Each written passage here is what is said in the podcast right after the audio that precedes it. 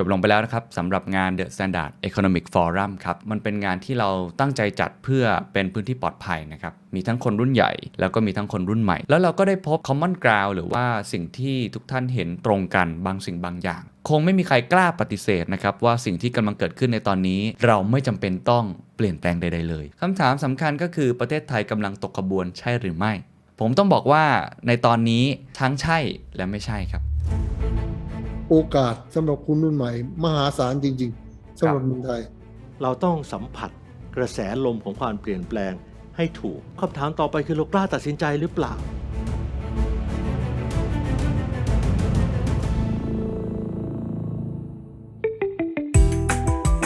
This is the Standard Podcast. Eye opening for your ears. The secret sauce. สวัสดีครับ ผมเคนนักครินทร์และนี่คือ The Secret Sauce Podcast What's your secret? บทสรุปงาน The Standard Economic Forum ครับ เชื่อมโลก เชื่อมคน แล้วก็เชื่อมใจนะครับ จบลงไปแล้วนะครับสำหรับงาน The Standard Economic Forum ครับ 2021 หลายท่านถ้าติดตามรายการ The Secret Sauce นะครับ ก็จะเห็นได้ว่าผมพูดถึงงานนี้ค่อนข้างบ่อยตลอดเดือน 2 เดือนที่ผ่านมานะครับ ต้องขอขอบคุณมากๆนะครับกับ แรงสนับสนุนแล้วก็คุณผู้ชมหลาย ๆ ท่านนะครับ รวมถึงสปิเกอร์ด้วยนะครับ ที่ให้เกียรติกับงาน The Standard Economic Forum มาก ๆ นะครับ มาร่วมพูดคุยกันนะครับ วันนี้ผมในฐานะตัวแทนทีมงานแล้วกันนะครับ ก็นอกจากอยากจะมากล่าวขอบคุณแล้ว ก็อยากจะมาเล่าบทสรุปบางสิ่งบางอย่างให้กับทุกท่านได้ฟังนะครับ ต้องบอกว่างานมันจัดขึ้นเนี่ย3วันนะครับ 22 session แล้วก็ 50 speaker นะครับ ฉะนั้นรายละเอียดเยอะจริงๆนะครับ การที่ผมจะมาเล่าทั้งหมดก็คงจะเป็นไปไม่ได้นะฮะ ใครสนใจก็ไปรับชมย้อนหลังได้นะครับ ขายบัตรแล้ววันนี้นะครับที่ไทยทิคเก็ตเมเจอร์นะครับ แต่สิ่งที่ผมอยากจะมาสรุปเนี่ยก็คงจะเอาสิ่งที่ผมพูดตอนท้ายของงานในวันนั้น มาให้กับทุกท่านได้รับฟังกันอีกครั้งหนึ่งนะครับงานในวันนั้นเนี่ยมันเป็นงานที่เราตั้งใจจัดเพื่อเป็นพื้นที่ปลอดภัยนะครับ เป็นพื้นที่ที่ inclusive มีทั้งคนรุ่นใหญ่ แล้วก็มีทั้งคนรุ่นใหม่ใช่ไหมครับ แล้วเราก็ได้พบ common ground หรือว่าสิ่งที่ทุกท่านเห็นตรงกันบางสิ่งบางอย่าง จริงๆ มันมีสิ่งที่เห็นต่างกันค่อนข้างเยอะนะครับ แต่ผมพยายามรวบรวมมาให้เห็นว่าทุกท่านเนี่ยเห็นตรงกันเรื่องอะไรบ้าง รวมทั้งมองในภาพใหญ่เลยว่าประเทศไทยกำลังจะตกขบวนจริงหรือไม่ แล้วหลังจากนี้ถ้าเราอยากจะเกิดการ the gate reform ตามธีมของเราเนี่ย อะไรคือหัวใจหลัก และอะไรคือปัญหาหลักที่ทำให้เราอาจจะไปไม่ถึงนะครับ จริง ๆ การที่จะเกิดคำว่า reform ได้คำมันก็บอกแล้วครับว่าคือคำว่า form ครับก็คือเหมือนมีรูปอยู่ใช่ไหมครับภาษาอังกฤษมันบอกว่าให้ re มันก็คือปรับเปลี่ยนมัน ถ้าไปเสิร์ชในพจนานุกรมเนี่ยจะบอกเลยนะครับว่า reform มันคือการแปลว่า การทำให้ดีขึ้น การปรับรูปร่างให้ดีขึ้น และต้องปรับแบบค่อนข้างที่จะยกเครื่องหมายพอสมควรนะครับอาจจะไม่ถึงขั้นว่าจะต้องใช้คำว่า revolution หรือปฏิวัติ แต่เราใช้คำว่า reform คือปฏิรูป คือบางสิ่งบางอย่างที่มันดีก็เก็บเอาไว้ แต่ว่าไม่ใช่ว่าแค่ redesign มันเล็กๆ น้อยๆ ไม่ใช่นะครับ ต้องปรับมันครั้งใหญ่มากๆเลย สิ่งแรกที่เราต้องมองเห็นตรงกันก่อนครับ ก็คือเราต้องมองว่ามันมีปัญหาเกิดขึ้นจริง ๆ ครับ บางครั้งมันไม่ใช่ปัญหาที่เกิดขึ้น เพราะว่าเราตัวเราเองมันมีปัญหานะครับ แต่มันเป็นปัญหาเกิดขึ้น เพราะมันมีความท้าทายใหม่ ผมยกตัวอย่างเช่น โลกมันเหมือนกับมหาสมุทรนะครับ ประเทศไทยเหมือนเรือที่แล่นมาใช่ไหมครับ เราเนี่ยเป็น small open economy ก็คือเป็นเรือลำเล็กนะครับ แล้วก็ค่อนข้างที่จะเปิดกว้าง ความหมายก็คือ เมื่อมหาสมุทรเนี่ยมีแรงกระเพื่อมเพียงเล็กน้อย เรือก็สามารถสั่นสะเทือนได้ค่อนข้างมาก เหมือนกับตอนที่เกิดวิกฤตต้มยำกุ้งนะครับ หรือว่าเกิดโควิด -19 การท่องเที่ยวที่กระทบเนี่ยเห็นเลยว่ามันค่อนข้างที่จะกระเทือนกับ คนที่ทำธุรกิจท่องเที่ยวเยอะมากๆเลย เพราะฉะนั้นไอเรือลำเล็กๆ แบบนี้เนี่ยพอมองออกไปเราก็ต้องรู้นะครับว่ามหาสมุทรมันเป็นอย่างไร คลื่นลมเป็นยังไง พายุมาไหมมีปลาฉลามหรือเปล่า หรือว่าคู่แข่งเรือลำอื่นๆเนี่ยเขาขยับไปในทางไหน โดยเฉพาะเรือลำใหญ่สองลำในตอนนี้ ก็คือสหรัฐอเมริกาแล้วก็จีนนะครับต้องดูเห็นตรงนี้ให้ได้พอเรามองออกไปเราจะเห็นเลยครับว่า โลกมันไม่เหมือนเดิมครับทุกท่าน ผมคงไม่ต้องขยายความเยอะเนาะแค่ในช่วง 2-3 เดือนหลังเนี่ยเรามีเรื่องคริปโตเคอเรนซีเรื่องบล็อกเชนเรื่อง Metaverse เราเห็นเลยครับว่าโลกไม่เหมือนเดิมจริง ๆ สิ่งที่เราควรจะกลับมาทบทวนตัวเองก็คือ แล้วฟอร์มของเรานั้นมันยังใช้ได้อยู่จริงหรือเปล่า ก็คงจะต้องเกิดการรีฟอร์มคงไม่มีใครกล้าปฏิเสธนะครับว่าสิ่งที่กำลังเกิดขึ้นในตอนนี้ เราไม่จำเป็นต้องเปลี่ยนแปลงใด ๆ เลย สิ่งที่เกิดขึ้นไม่เป็นปัญหาไม่เป็นความท้าทาย ผมว่าไม่มีใครคิดแบบนั้นแล้วแน่นอน ที่ผมพูดอย่างนี้ไม่ใช่แค่ในเชิงประเทศไทยอย่างเดียว แต่ว่าในเชิงองค์กรของทุกท่าน โดยเฉพาะนักธุรกิจนะครับหรือคนทำงาน ที่อาจจะฟัง The Secret Sauce ค่อนข้างเยอะเนี่ยก็จะเห็นเลยนะครับว่าโลกไม่เหมือนเดิมจริง ๆ โดยเฉพาะโลกที่เป็นปัจจัยภายนอก เปลี่ยนแปลงเร็วมาก เราต้องกลับมามองตัวเองครับว่าไอ้ฟอร์มที่เรามีอยู่นั้นมันมีปัญหาครับ และมันต้องปรับเปลี่ยน แน่นอนบางสิ่งบางอย่าง อาจจะยังสามารถคงสภาพนั้นไว้ได้ แต่ผมว่ามีหลายสิ่งหลายอย่างที่เราต้องเปลี่ยนมาจริง ๆ ให้มันดีขึ้นนะครับ เพราะฉะนั้นการรีฟอร์มต้องเกิดจากหัวใจอย่างที่หนึ่งก่อนก็คือ ยอมรับครับว่าสิ่งที่เรากำลังเป็นอยู่นี้ต้องเปลี่ยนแปลงคำถามสำคัญเวลาหลายท่านเนี่ยเข้ามาถามผมว่าจะทำอย่างไรดีให้องค์กรเกิดการ transform เกิดการเปลี่ยนแปลง ผมก็จะตอบคำถามกลับไปเสมอว่า เหตุผลสำคัญที่สุดที่ทำให้คนไม่อยากเปลี่ยน เพราะเขาไม่รู้ครับว่าทำไมเขาต้องเปลี่ยนแปลง เราต้องบอกเหตุผลให้ได้ก่อนนะครับ เช่น เราต้องเปลี่ยนมิฉะนั้นเราจะตกขบวน เช่น เราต้องเปลี่ยนมิฉะนั้นเราจะตกงาน เราต้องเปลี่ยนมิฉะนั้นเราอาจจะไม่มีงาน ให้เราทำอยู่เหมือนเดิมอีกต่อไป กระแสแห่งยุคสมัย คลื่นแห่งความเปลี่ยนแปลง พายุที่โหมกระหน่ำมันกำลังเข้ามาแล้วครับ คืบคลานเข้ามา ไม่มีทางใดเลยครับ นอกจากเราต้องกลับมาปฏิรูปตัวเอง เปลี่ยนแปลงตัวเองนะครับ นี่คืออันแรกครับที่ผมคิดว่าทุกคนจะต้องเห็นตรงกันว่า หลังจากนี้เราต้องยอมรับว่าเรากำลังมีปัญหาอยู่ครับ หลังจากนั้นครับ ผมก็ได้ฟังบทสนทนาเยอะมากเลยนะครับ ที่หลายท่านเนี่ยได้พูดคุยกันได้แลกเปลี่ยน โชคดีครับ ผมได้ฟังทั้งหมดเลยนะครับ ถ้าเกิดเราอยากจะเกิด The Great Reform ได้เนี่ยนอกเหนือจากการเกิด The Great Conversation คือการพูดคุยทุกภาคส่วนแล้ว กระบวนการก่อนที่จะไปถึงจุดนั้น มันคือ 3 อย่างครับ ก็คือ 1. เชื่อมโลก 2. เชื่อมคน 3. เชื่อมใจครับ เชื่อมโลกคืออะไรครับ เชื่อมโลกก็ตรงไปตรงมาอย่างที่ผมเกริ่นไปแล้วว่า เราเป็นเรือลำเล็กนะครับ ธุรกิจเราก็เป็นแบบนั้น เราไม่ใช่ธุรกิจขนาดใหญ่ ที่จะต้องสามารถบงการอะไรได้ทุกอย่างอีกต่อไปนะครับ สิ่งที่เราต้องทำก็คือดูครับว่าสภาพแวดล้อมปัจจัยข้างนอก มีอะไรที่เปลี่ยนแปลงไปบ้าง กระแสลมอะไรที่เปลี่ยนแปลง โดยเฉพาะโลกใหม่ครับ ใช้คำว่าต้องเชื่อมโลกใหม่ให้ได้ ว่าโลกใหม่ตอนนี้มันมีอะไรที่ไม่เหมือนเดิมอีกต่อไป ผมจะยกตัวอย่างบางเซสชันนะครับที่ผมสรุปออกมาแล้วผมคิดว่าน่าจะเป็นบทเรียนให้กับทุกท่านได้นะครับ เรื่องแรกครับเซสชันที่ชื่อว่า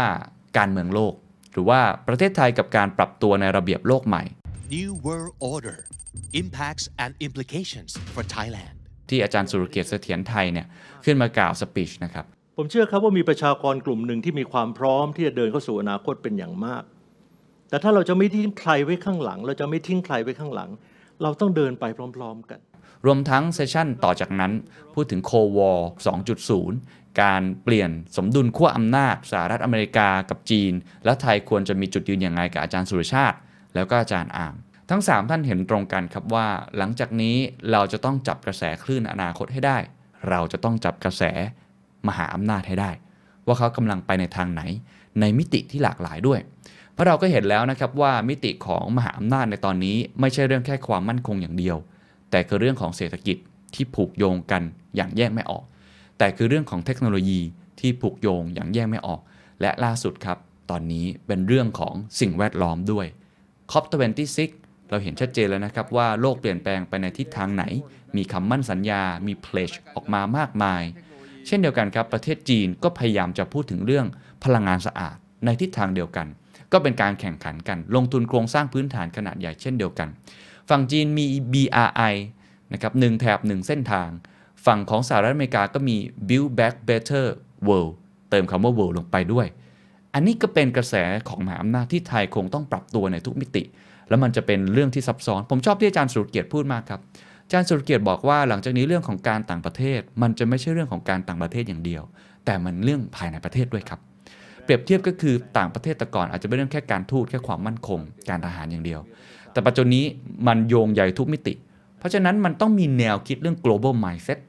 เรื่องของ global citizen ตรงนี้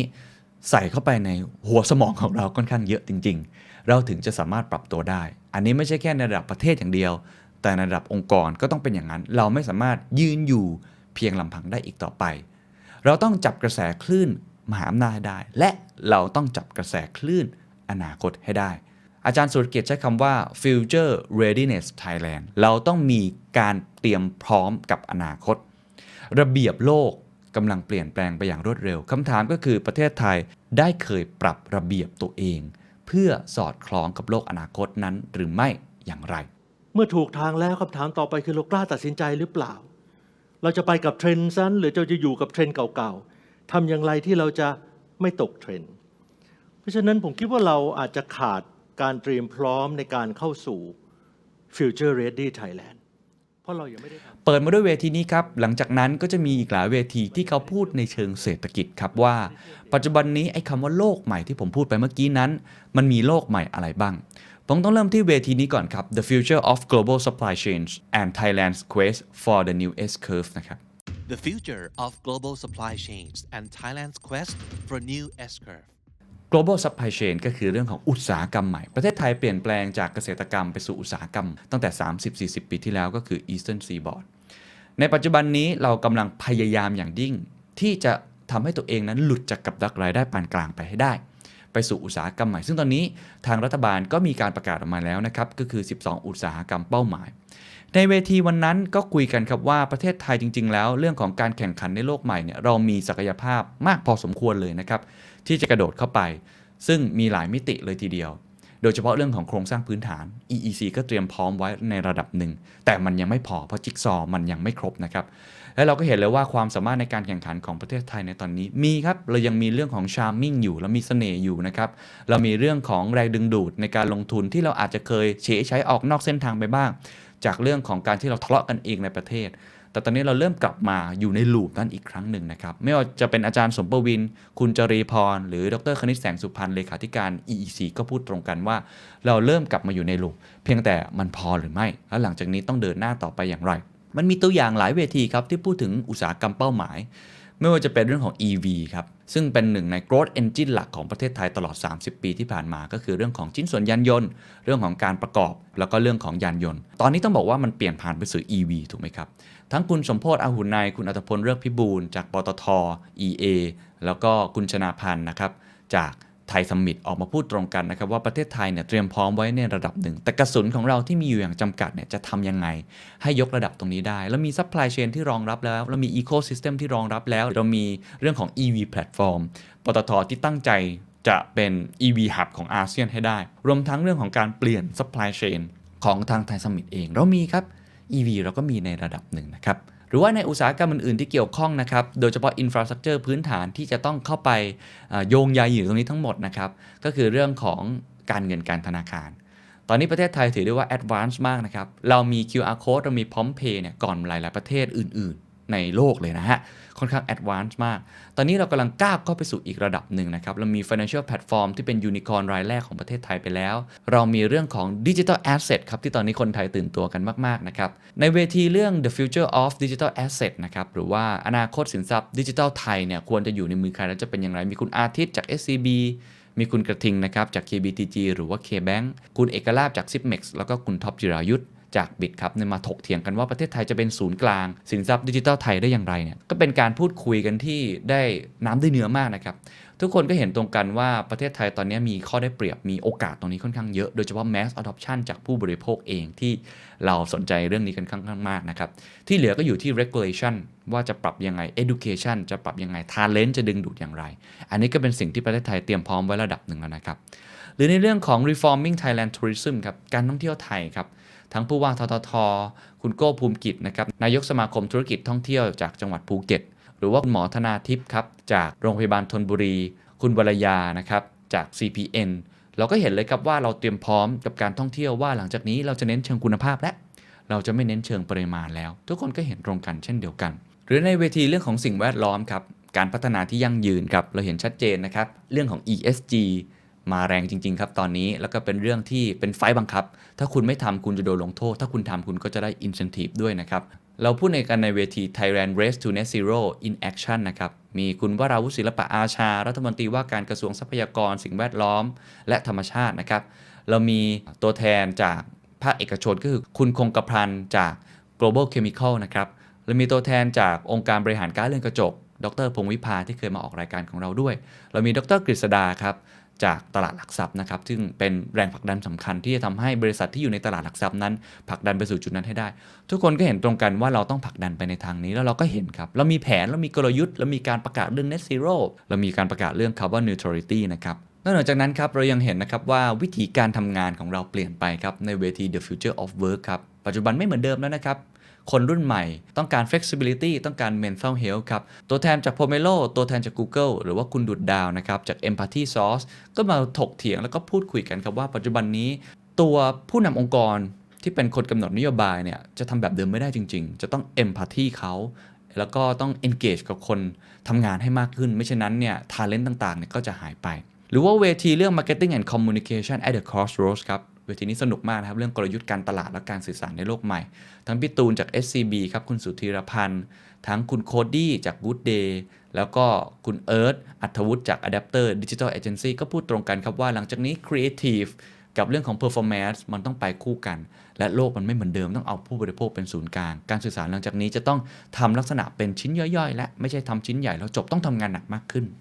หรือในเวที Remaking Thailand Soft Power ครับ ขียนบทอนาคต Soft Power ไทย เราก็เห็นแล้วครับว่าถ้าเราอยากจะกระโดดเข้าไปในอุตสาหกรรมใหม่ ๆ ได้เนี่ยสิ่งอย่างหนึ่งที่น่าจะช่วยได้ครับ คือเรื่องของ Soft Power ถ้าเรามีตัวหนัง ถ้าเรามีเพลง ถ้าเรามีอาหาร มีวัฒนธรรมที่คนรัก แพร่กระจายออกไปมากขึ้น ก็อาจจะทำให้เราได้เปรียบมากขึ้นมันคือพลัง อีกอย่างหนึ่งที่อาจารย์ไพบูลที่ศึกษาเรื่องวัฒนธรรมเกาหลีนะครับ คุณต้องบรรจง หรือแม้กระทั่งคุณเจอจาก GMM Grammy เนี่ยก็พูดคุยกันในเรื่องนี้ว่าประเทศไทยเนี่ยยังไม่มีแผนที่ชัดเจน แต่ต้องผลักดันเรื่องนี้ให้มากขึ้น ให้เป็นไปได้นะครับโดยสรุปครับ ทิศทางลมที่ผมเล่ามาทั้งหมดนั้น ผมคิดว่ามีด้วยกัน 3-4 ทิศทางลมนะครับที่ประเทศไทยเห็นแล้วนะครับ แล้วก็กำลังใช้คำว่าพยายามที่จะกระโดดเข้าไปเกาะกระแสคลื่นแห่งอนาคตนี้นะครับ อันที่หนึ่งคือเรื่องของเทคโนโลยี เรื่องของดิจิทัลตอนนี้เรากำลังกระโดดเข้าไปสู่เรื่องนี้มากยิ่งขึ้นนะครับ อันที่ 2 คือเรื่องของความยั่งยืนก็คือเรื่องของสิ่งแวดล้อม ตอนนี้เราก็กระโดดไปเรื่องนี้มากยิ่งขึ้นนะครับ อันที่ 3 คือพฤติกรรมผู้บริโภคแบบใหม่ๆ บางคนใช้คำว่า new normal ไม่ว่าจะเป็นเรื่องของการทำงาน เรื่องของ marketing และอันทีสี่ 4 ครับ เรื่องของมหาอำนาจนะครับ ที่ปัจจุบันนี้เราต้องรักษาสมดุลเชิงรุกนะครับ ไม่ใช่เชิงรับมากขึ้น นี่คือ 4 กระแสลมนะครับที่เราเห็นอย่างชัดเจนมากๆ และประเทศไทยก็กำลังเดินหน้าไปสู่จุดนั้นนะครับ คำถามสำคัญก็คือประเทศไทยกำลังตกขบวนใช่หรือไม่ ผมต้องบอกว่าในตอนนี้ทั้งใช่และไม่ใช่ครับ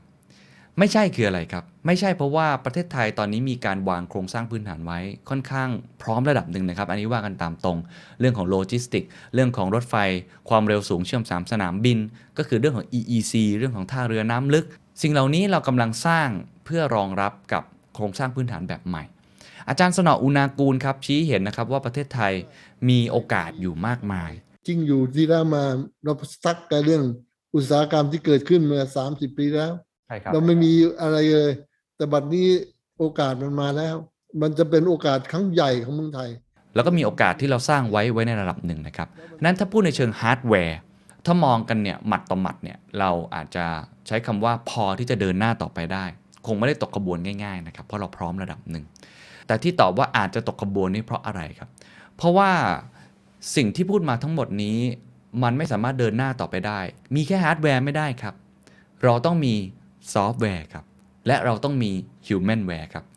ในเวทีแรกครับที่พูดกันเรื่องยุทธศาสตร์ประเทศไทยครับ ไม่ว่าจะเป็นคุณทิมพิธาคุณศุภวุฒิหรือว่าคุณต้นสนสันติธานนะครับ รวมทั้งคุณสุพัฒนพงษ์พันธ์มีเชาว์เอง ก็พูดตรงกันครับว่าตอนนี้เรารู้ว่าจะไปทางไหน เรารู้ว่าเราจะทำอะไรระดับหนึ่ง แต่อย่างไรนั่นนะที่สำคัญ ไม่ว่าจะเป็นการจัดสรรงบประมาณนะครับ คุณสุพัฒนพงษ์พูดประมาณ 2-3คำที่ผมคิดว่าพูดย้ำแล้วย้ำอีกครับ ว่าตอนนี้ประเทศไทยพร้อม ขาดอย่างเดียวครับคือความเชื่อมั่น ขาดอย่างเดียวครับ คือสิ่งที่ทำให้คนเข้ามามีส่วนร่วม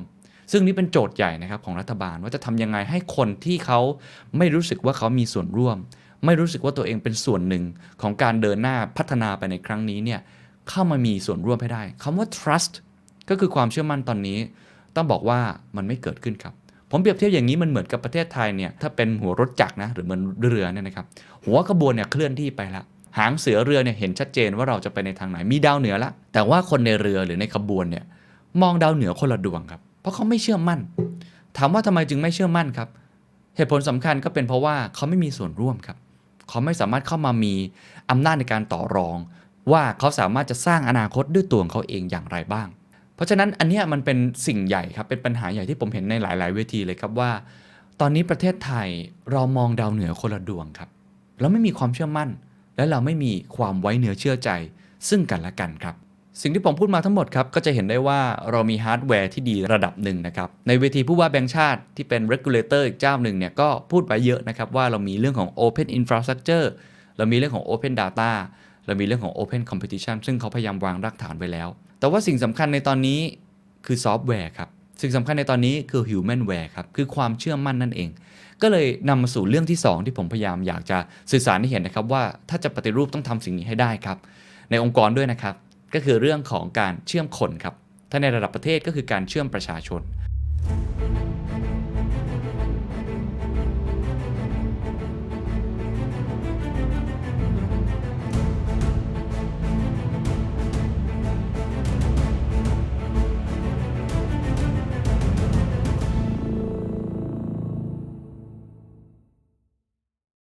ซอฟต์แวร์ที่สำคัญที่สุดในตอนนี้ ระบบปฏิบัติการในประเทศไทยตอนนี้ที่ต้องบอกว่ามันล้าสมัยแล้วครับ ก็คือระบบราชการ ระบบราชการในตอนนี้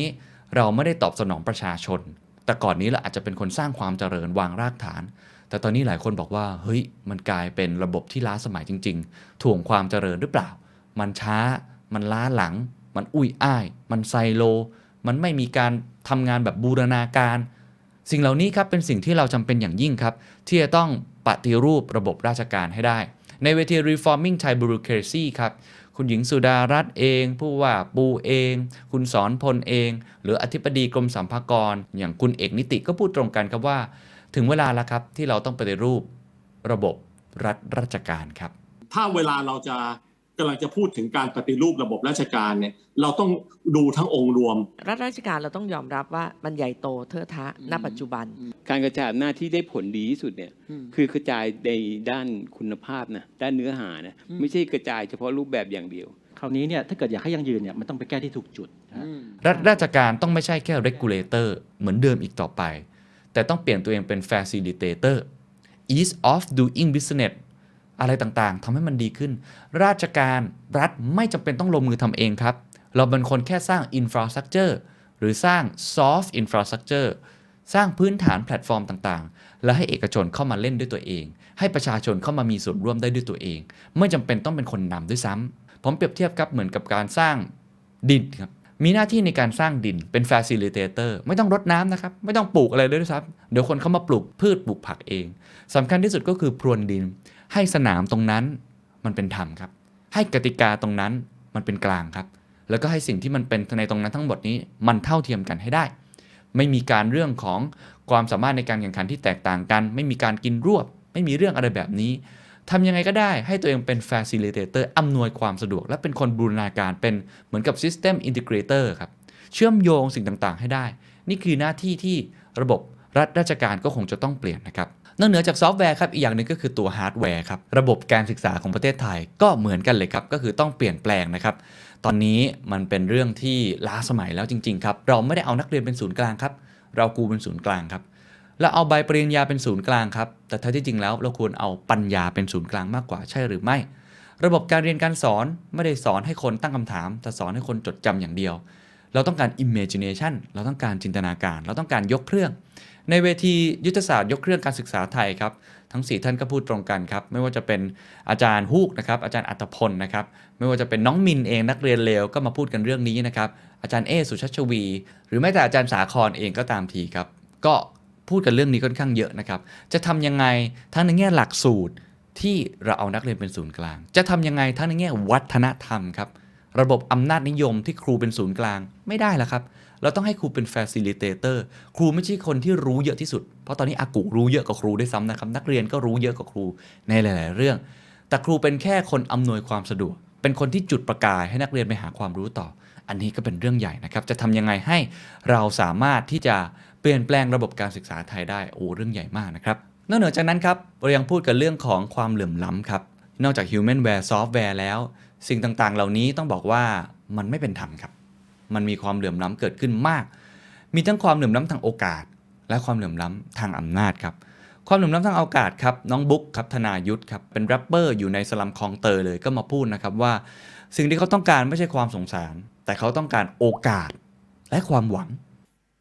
มองคนชนชั้นบนด้วยความรู้สึกในใจที่น้อยเนื้อต่ำใจ แต่การน้อยเนื้อต่ำใจและอิจฉานั้น หาเพียงใช่ทุนนทรัพย์หรือไม่ แต่คือโอกาสสิทธิต่างๆ ในสังคม ที่พวกเขาไม่เคยได้รับมันเลย คนที่อยู่ข้างล่างครับ K-Shape Recovery ตอนนี้มีปัญหาอย่างยิ่งนะครับ ว่าจะทำยังไงให้ช่องว่างไม่ถ่างไปมากกว่านี้ อาจารย์กิตเลิศครับในเวทีบอกว่ามันเป็น2นักคราเศรษฐกิจไทย คนรวยรวยมากเจ้าสัวครับ ซื้อกิจการ แต่คนจนไม่มีข้าวจะกิน ไม่มีวัคซีนจะเข้าถึงนะครับ การศึกษาก็ไม่มี ดรไกรยศครับจากกสศก็พูดนะครับว่า ตอนนี้ก็เป็น 2 นักราการศึกษาไทยเช่นเดียวกันครับ เพราะว่ามีคนที่ได้เรียนการศึกษาที่ดี เรียนต่อในเมืองนอก โรงเรียนนานาชาติ แต่ว่าอีกจำนวนมากครับหลายล้านคนนะครับที่ต้องหลุดออกจากการศึกษาไทย เพราะว่าไม่มีเงินจะไปเรียน การหลุดออกจากการศึกษาไทยไม่ใช่เรื่องของความรู้อย่างเดียว แต่คือเรื่องของความต้องการขั้นพื้นฐาน เรื่องของนม เรื่องของอาหาร เรื่องของความปลอดภัย เรื่องของสุขภาพต่างๆ ด้วยนะครับ รวมทั้งคุณเศรษฐาทวีสินก็พูดนะครับว่าหลังจากนี้ครับ ต้องปฏิรูปความคิดเจ้าสัวครับ ต้องปฏิรูปความคิดของคนที่มีอำนาจ ว่าจะทำอย่างไรที่จะมาช่วยเหลือตรงนี้ได้ คุณวิทัยจากธนาคารออมสินก็พยายามปฏิรูป เพราะว่าระบบการเงินตอนนี้ต้องบอกว่า คนรวยกู้ถูก คนจนกู้แพง มันเกิดอะไรขึ้น แน่นอนความเสี่ยงมันมีอยู่ครับ เรื่องของ NPL แต่เราจะทำยังไงให้กลไกนี้มันเป็นธรรมมากขึ้น ความเหลื่อมล้ำตอนนี้น่ากลัวจริงๆครับเป็นแรงระเบิดที่เกิดขึ้น ผมคิดว่าจะต้องรีบแก้ไขนะครับหรือว่าเรื่องของความเหลื่อมล้ำทางอำนาจครับอันนี้อาจารย์นิธิเอียวศรีวงศ์ก็พูดชัดเจนนะครับ ตอนนี้เราจะต้องรับฟังคนให้มากขึ้น ต้องมีการต่อรองเชิงอำนาจครับ เราต้องบอกว่าเรื่องของสิทธิเรื่องของบทบาทหน้าที่ของคนในสังคมในตอนนี้เนี่ยมันไม่เท่ากันครับ ไม่เท่ากันจริง ๆ นะฮะ คนตัวใหญ่ก็สามารถที่จะมีเสียงมีอำนาจมากกว่า อาจารย์กิตเลิศก็พูดครับว่าสิ่งที่ต้องปฏิรูปมากที่สุดคือก็ต้องปฏิรูประบบอุปถัมภ์หรือโอลิกาคีอาจารย์นิธิเอียวศรีวงศ์ก็บอกนะครับว่าโครงสร้างอำนาจตอนนี้มันไปกระจุกอยู่ข้างบน กระจุกกับคนไม่กี่กลุ่ม เป็นนายทุนบ้างละ เป็นคนที่มีอำนาจบ้างแหละ เป็นนักการเมืองเป็นทหาร เป็นอะไรต่างๆ มันไม่เคยเกิดการต่อรอง ระบอบที่มันอาจจะไม่ได้บอกว่าดีที่สุด แต่เป็นระบอบที่เจ็บตัวน้อยที่สุด และเป็นกระบวนการในการเดินทาง หาอำนาจในการต่อรองของคนทุกภาคส่วนก็คือระบอบประชาธิปไตย ในประเทศไทยเนี่ยมันไม่เคยมีเลย มันเป็นลักษณะแบบรุ่มๆดอนๆมาตลอด จะทำอย่างไรให้มันเกิดขึ้นแล้วมันแข็งแรงให้ได้ ให้เกิดความไว้เนื้อเชื่อใจในสังคมให้ได้ คนรุ่นใหม่รุ่นใหญ่เจ้าสัว หรือว่าคนที่อยู่ในสลัม คนที่มีการศึกษาสูง จบปริญญาเอกกับเด็กที่หลุดออกจากการศึกษาทำยังไงให้มองคนทุกคนเท่าเทียมกัน มีคุณค่าเท่าเทียมกัน ผมคิดว่าระบอบประชาธิปไตย การมีส่วนร่วมตรงนี้ มีความสำคัญอย่างยิ่งนะครับ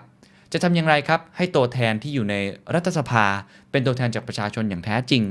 ทำไมตอนนี้ยังมีตัวแทนที่ไม่ได้มาจากประชาชนนะครับถึง 250 คน แล้วก็มีอำนาจค่อนข้างมากเลยทีเดียว ต้องเกิดกระบวนการในการพูดคุย ต้องเกิดพื้นที่ ในการต่อรองพื้นที่ปลอดภัยในการรับฟังเสียงประชาชน สิ่งเหล่านี้ครับกัดกร่อนประเทศไทยนะครับทำให้เกิดสิ่งที่เรียกว่าการขาดความเชื่อมั่นที่ผมเล่าเล่าไปแล้วนะครับ ซึ่งเป็นปัญหาอย่างยิ่งในเรื่องของความเหลื่อมล้ำทางอำนาจด้วยครับ แล้วก็หัวข้อสุดท้ายครับ เราเชื่อมโลกไปแล้ว เราเชื่อมคนไปแล้ว เราต้องเชื่อมใจด้วยครับ ในเวทีเรื่องของ generation gap นะครับ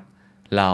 คิดต่างกันหลายเรื่องมากเลย ผมต้องบอกเป็นเวทีที่ท้าทายตัวผมเองมากที่ moderate นะครับ แล้วก็เป็นเวทีที่เราพูดเรื่องการปฏิรูปสถาบันพระมหากษัตริย์ แบบเข้มข้นมากๆ แล้วก็พูดกันอย่างตรงไปมาด้วย แต่เป็นพื้นที่ปลอดภัยนะครับ แล้วก็พูดกันในลักษณะที่ถูกต้องตามกฎหมายทั้งหมดเลย อาจารย์ธงทอง คุณบรรยง อาจารย์กนกรัฐแล้วก็น้องมายพัสราวลีเนี่ย ก็คุยกันอย่างมีอารยะ เห็นไม่ตรงกันกันหลายเรื่อง แต่ก็มีสิ่งที่เห็นร่วมกันกันหลายเรื่องนะครับ สิ่งที่เราสัมผัสได้สิ่งที่ผมเห็นเลยในวันนั้นก็คือ แต่ละคนเนี่ยก็พยายามที่จะเสนอความคิดเห็น เราอาจจะคิดต่างกันบ้าง แต่ผมคิดว่าก็มีหลายอย่างที่เราคิดเหมือนกันจริง ๆ และพื้นที่ปลอดภัยแบบเนี้ยจำเป็นอย่างยิ่ง เราต้องเชื่อมใจให้ได้ครับ ถ้าเราจะเชื่อมใจเราต้องเกิดพื้นที่ ถ้าเราไม่มีพื้นที่แบบนี้ เราไม่มี safe space เราไม่มีแพลตฟอร์มที่ inclusive ไม่มีทางเลยครับที่คุณจะคุยกันได้ ความไว้เนื้อเชื่อใจจะไม่มีทางเกิดขึ้น ถ้าเราไม่หันหน้าเข้าคุยกัน ถ้าเราไม่มองตา ไม่มี eye contact ไม่สัมผัส ไม่รับฟัง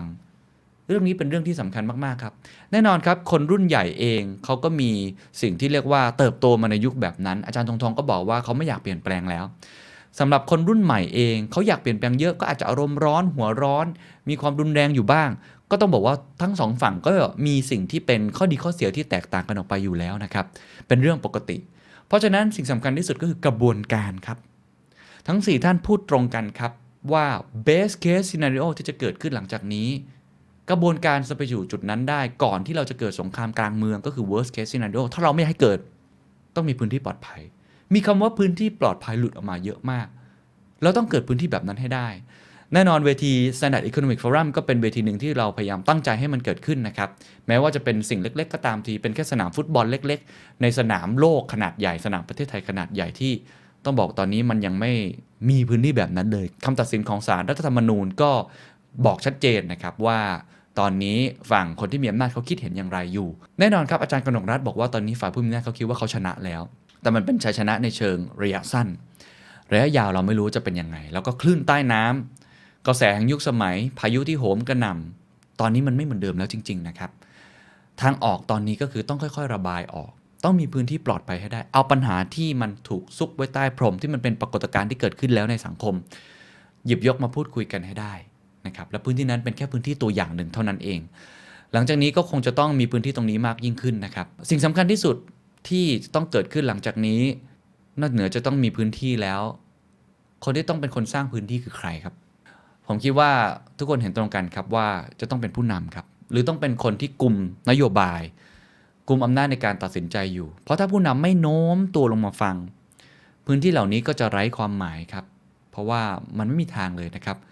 คนที่อยู่บนขบวนรถไฟเนาะอยู่บนหัวรถจักรไม่เปิดประตูนะครับ ให้คนอื่นขึ้นมาบนขบวนรถไฟแล้วมาพูดคุยกันบ้าง เราเห็นต่างกันแน่นอน แต่มันคือกระบวนการหนึ่งที่เราจะเกิดการพูดคุยได้ ผมคิดว่าผู้นำจะต้องโน้มตัวลงมาฟัง ต่อให้เรื่องที่เขากำลังจะฟังนั้น มันขัดต่อความเชื่อของเขามาหลายร้อยปี มันจะเสียดแทงใจเขาไปมากน้อยแค่ไหนก็ตาม แต่เราต้องเปิดใจครับ เพราะว่าคลื่นแห่งยุคสมัยมันมาแล้ว คุณไม่ได้ต่อสู้กับกระแสความเชื่อใดความเชื่อหนึ่ง แต่ตอนนี้คุณกำลังคัดง้าง กับคลื่นแห่งความเปลี่ยนแปลงซึนามิ แห่งยุคสมัย ซึ่งไม่มีใครที่จะทัดทานมันได้นะครับ ผู้นำจะต้องโน้มตัวลงมาฟังและมี 3 E ครับ 1. ครับ empathy ต้องเข้าอกเข้าใจ 2. engage ต้องสื่อสาร 3. ต้อง empower ต้องให้อำนาจเขา ต้องให้เขาได้ต่อรอง ต้องให้ความรับผิดชอบของเขา ให้เขาได้รับผิด และให้เขาได้รับชอบ ให้เขาได้มีพื้นที่ตรงนี้นะครับ นั่นแหละครับเป็นสิ่งที่จำเป็นอย่างยิ่งนะครับ อย่างที่ผมบอกไปครับว่า การจะเกิด The Great Reform ได้ ต้องเกิด The Great Conversation หลายคนก็สงสัยนะครับ ในเวที The Standard Economic Forum เนี่ย เฮ้ยทำไมถึงมี การพูดคุยค่อนข้างเยอะ แล้วก็ผู้นำหลายภาคส่วนที่มาพูดเนี่ยได้พูดน้อยจัง อาจจะพูดแค่หนึ่งใน 4 ของการเสวนา บางคนได้พูดครึ่งชั่วโมง ทั้งที่ปกติผู้นำเหล่านี้ โอ้โหเขาได้พูดยาวๆเป็น 2 ชั่วโมงเลยนะครับ ผมก็ตอบอย่างนี้ครับว่า หัวใจในการเกิดบทสนทนา หัวใจในการเกิด the great conversation ไม่ใช่แค่เรื่องการพูดครับ แต่คือการฟังด้วยครับ ผู้นำเหล่านั้นปกติเขาได้เวลา air time ในการพูดค่อนข้างเยอะแล้ว เราอยากชวนเขามาฟังบ้างครับ เพราะนี่คือกระบวนการที่สำคัญ เป็นส่วนประกอบหลักในการเกิดบทสนทนา เขาอาจจะได้พูดแค่หนึ่งใน 4 แต่เขาต้องฟังคนที่ร่วมเสวนาอีก 3 คนก็คือ 3 ใน 4 เลย เพราะฉะนั้นผู้นำหลังจากนี้ครับ จะต้องสื่อสาร 1 ครั้ง แล้วก็รับฟัง 3 ครั้ง สื่อสาร 1 รับฟัง รับฟัง รับฟังให้มากขึ้น เป็นหนทางเดียวครับ คอนเซปต์ของผู้นำตอนนี้ เปลี่ยนแปลงไปมากจริง ๆ ครับ มันไม่เหมือนเดิมแล้วครับ ผู้นำไม่ใช่คนทุบโต๊ะ แล้วก็สั่ง ผู้นำไม่ใช่คนที่ชี้นิ้ว แล้วบอกว่าหัวรถจักรจะไปทางนี้ หางเสือควรจะชี้ไปในทางนี้ พายเรือไปในเส้นทางแบบนี้สิ ผู้นำไม่ใช่คนที่ตะโกน ผู้นำไม่ใช่คนที่เสียงดังที่สุด มันเปลี่ยนไปแล้วครับ ปัจจุบันนี้ผู้นำครับ คือคนที่อยู่ในห้องประชุม อยู่ในห้องของการพูดคุย อยู่ในสังคม แล้วเป็นคนที่เสียงเบาที่สุด ผู้นำคือคนที่รับฟังความคิดเห็นที่แตกต่าง ผู้นำมีหน้าที่ในการสร้างพื้นที่ที่ปลอดภัย ให้คนได้มาถกเถียง ให้คนได้มาทะเลาะกัน บนกติกาที่เป็นธรรม บนสนามที่เท่าเทียม แล้วพยายาม harmonize ความคิดเห็นที่แตกต่างเหล่านั้น เราเห็นต่างกัน 50 เรื่อง เห็นตรงกันสัก 2 เรื่อง เราเริ่มต้นที่ตรงนั้นก่อนได้ไหม ขับเคลื่อนการพัฒนาไปสู่ตรงนั้นได้หรือไม่ นั่นแหละครับ มันถึงจะเป็นเส้นทางครับ จาก the great conversation เปิดพื้นที่ พูดคุย รับฟัง มันจะกลายเป็น the great collaboration และนำไปสู่ the great reform ได้นะครับ นี่เป็นเหตุผลสำคัญครับ ที่ทำให้เราจัดเวทีนี้ขึ้นมานะครับ อย่างที่บอกครับตีมงานของเราครับ ก็คือเรื่องของการปฏิรูปประเทศไทยเพื่ออนาคตที่ยั่งยืนนะครับ เราจะไม่สามารถเดินหน้าไปสู่อนาคตที่ยั่งยืนได้เลยครับ ถ้าเราไม่รับฟังเสียงซึ่งกันและกัน น้องคาริยะครับ ลูกสาวแห่งทะเลจนะ มาพูดเวทีหนึ่งซึ่งจับใจมากนะครับ เขาบอกอย่างนี้ครับว่า ชาวบ้านไม่ได้ปฏิเสธการพัฒนา เพียงแต่การพัฒนานั้น ไม่เคยมีเสียงของประชาชนอยู่เลย ชาวบ้านเนี่ยไม่เคยปฏิเสธการพัฒนาเลยค่ะ เพียงแค่ ขอเป็นการพัฒนาที่พวกเขาเนี่ยสามารถที่จะออกแบบสิ่งนั้นได้ด้วยตนเองค่ะคอนเซปต์ของผู้นำในอดีตคือผู้นำที่มีอำนาจมากมาย แต่หลังจากนี้ถ้าเขาใช้อำนาจนั้น